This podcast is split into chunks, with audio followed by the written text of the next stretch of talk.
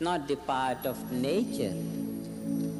It is the part of our unnatural behavior.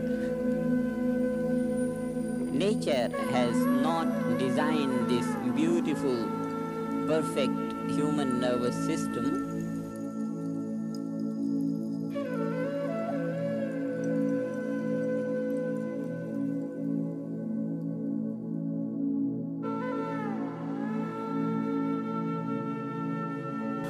मैं सही मायने में कहूँ तो महर्षि एक खोजी थे। और एक ऐसा व्यक्तित्व जीवन में, ऐसा एक महापुरुष, एक ऐसा संत, एक ऐसा दूरदर्शी व्यक्तित्व जो शायद इस धरती को दोबारा देखने को मिले। महर्षि की अगर मैं विवेचना करने जाऊँ, या महर्षि की मैं एक पूरी जीवन की एक व्यवस्था के बारे में बात करूँ, या पूरी जीवन की उनकी पूंजी के बारे में बात तो बड़ी हैरानी करने देती है उनकी बातें। कहते थे life is a beginning on ये लाइफ सिर्फ़ एक शुरुआत है। ये जीवन, ये धर्म एक शुरुआत है। इसका अंत नहीं है, सिर्फ़ शुरुआत है। लेकिन अगर महर्षि जी के शब्दों में आप कहें तो ध्यान ही जीवन का परम मंगल भी है। क्योंकि इस हिंदू धर्म का सबसे बड़ी अगर कोई ताकत रही सनातन धर्म का तो वो ध्यान था। क्योंकि महर्षि जी कहा करते थे कि बाकी धर्मों में ध्यान का कोई स्थान नहीं चाहे इस्लाम हो, चाहे ईसाइत हो, चाहे यहूदी धर्म हो। लेकिन एक भारतीय सनातन धर्म ऐसा है जहाँ पर आत्मा के जानने की बात करी गई है और यही महर्षि जी की परम खोज रही है।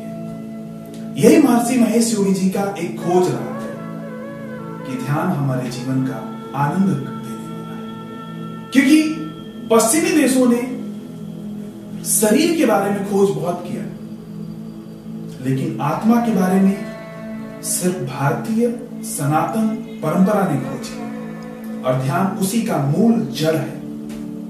यूँ कहें तो ध्यान उस पौधे की फूल है जिसकी पहली बार वृक्ष का रोपण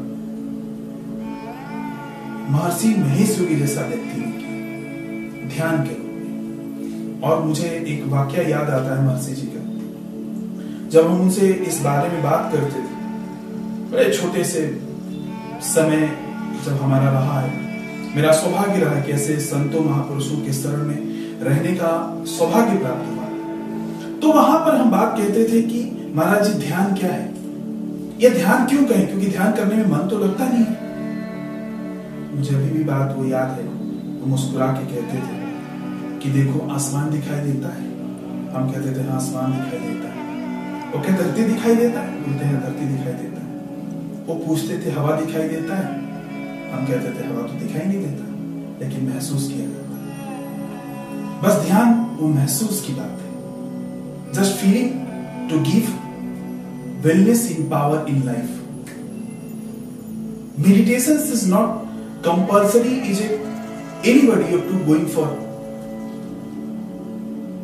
submission your life predictions meditation is a being your life जीवन के बाद कुछ आनंद है वो ध्यान है मुझे एक बात याद आती है मर्सी जी की एक पत्रकार उनसे पूछ रहा था कि ये बताएँ क्या भारतीय समाज में लोग कहते हैं कि इंसान तो आप भारत में इतने गरीबी है, इतने लोग देवी देवताओं की पूजा करते हैं, कोई लक्ष्मी की पूजा करता है, कोई कृष्ण की पूजा करता है, कोई राम की पूजा करता है। फिर भी आप लोग गरीब क्यों हैं? महर्षि जी बड़े हंसे ज़ोर से, बोले, तू बहुत गलत बात पूछ रहा है। पहली बात तो मैं गरीब नहीं हूँ। और दूसरी बात तो गरीब किसको कहता है? अरे मेरा तुम्हारा अकाउंट कितने घरों में खुला होगा? या कितने बैंक में खुला होगा? उस पत्रकार ने कहा, महाराज मेरा एक या दो बैंकों में अकाउंट है। महर्षि जी की बात मुझे अभी भी याद है, वो कानों में भी गूंजती है। वो कहते थे, मैं उस बाप का बेटा हूँ, मैं उस बाप का औलाद हूँ, जिसका अकाउंट उसने हर घर में खुलवा दिया है।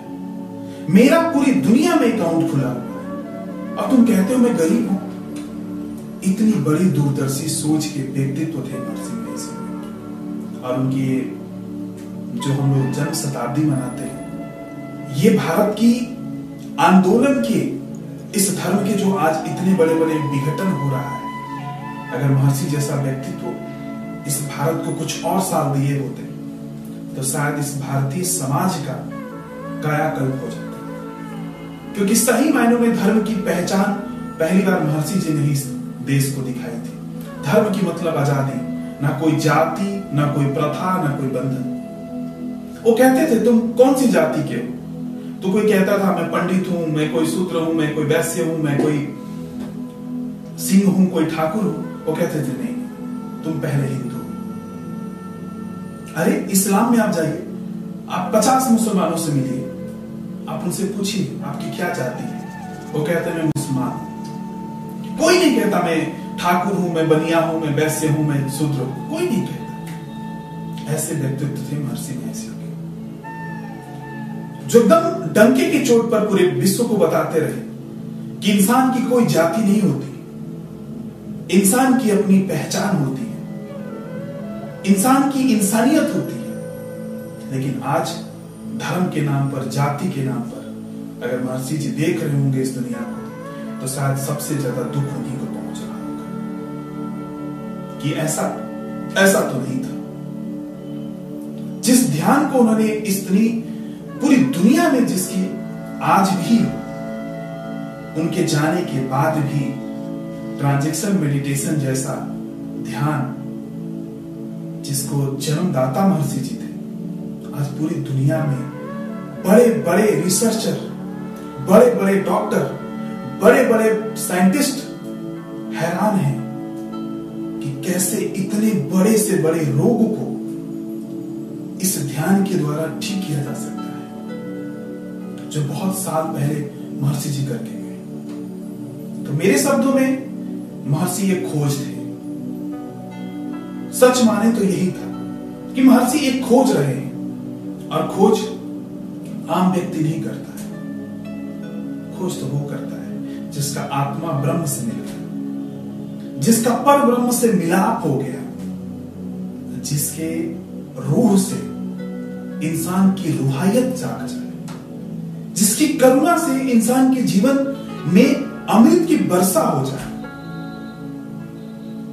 जिसके देख लेने से ही आँखों के चक्षु के द्वार खुल जाए। ऐसे महर्षि थे और मैं अपनी वाणी के साथ उनके आज अपने आप को आभार व्यक्त करता हूँ कि ऐसे संतों का दर्शन करने का, ऐसे संतों का संगम करने का अवसर हमें प्राप्त हुआ। आज शायद उन्हीं की देन है कि मैं आपके सामने कुछ बोल पाता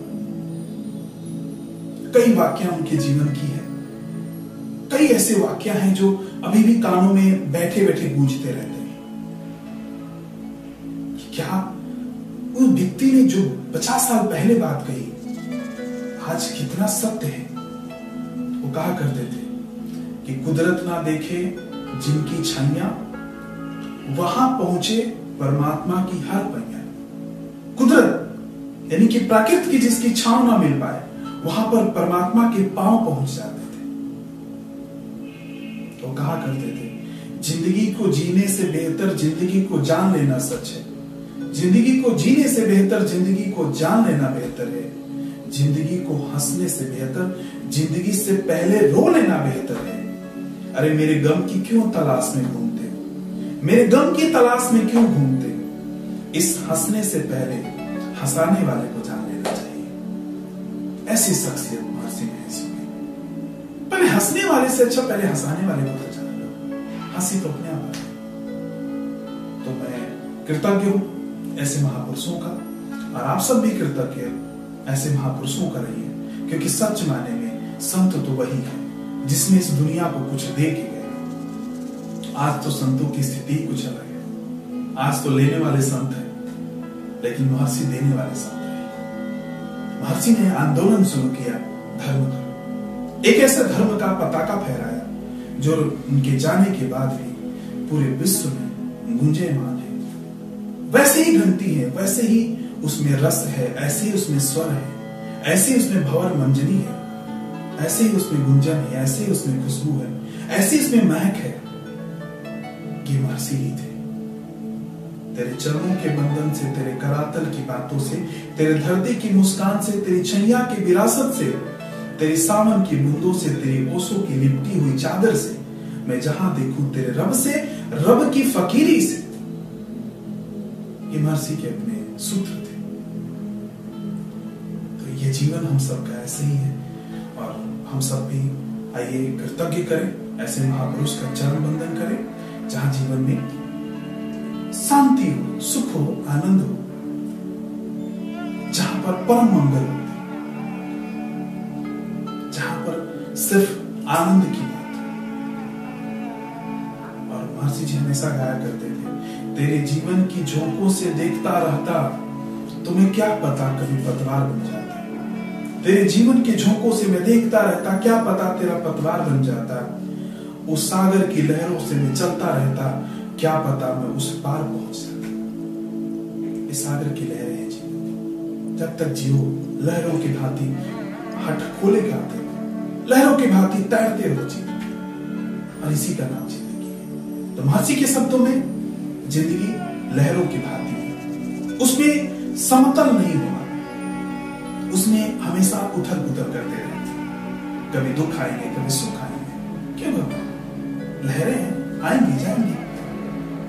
इसमें कौन मना कर लहरों के साथ जीवन को उमंगों के साथ चलाते रहे आज हम सब लोग मनाते हैं उनका जन्म दिवस बहुत बहुत शुभकामना आपका भी और आप सब लोगों का भी। और तहे दिल से आप सबका बहुत बहुत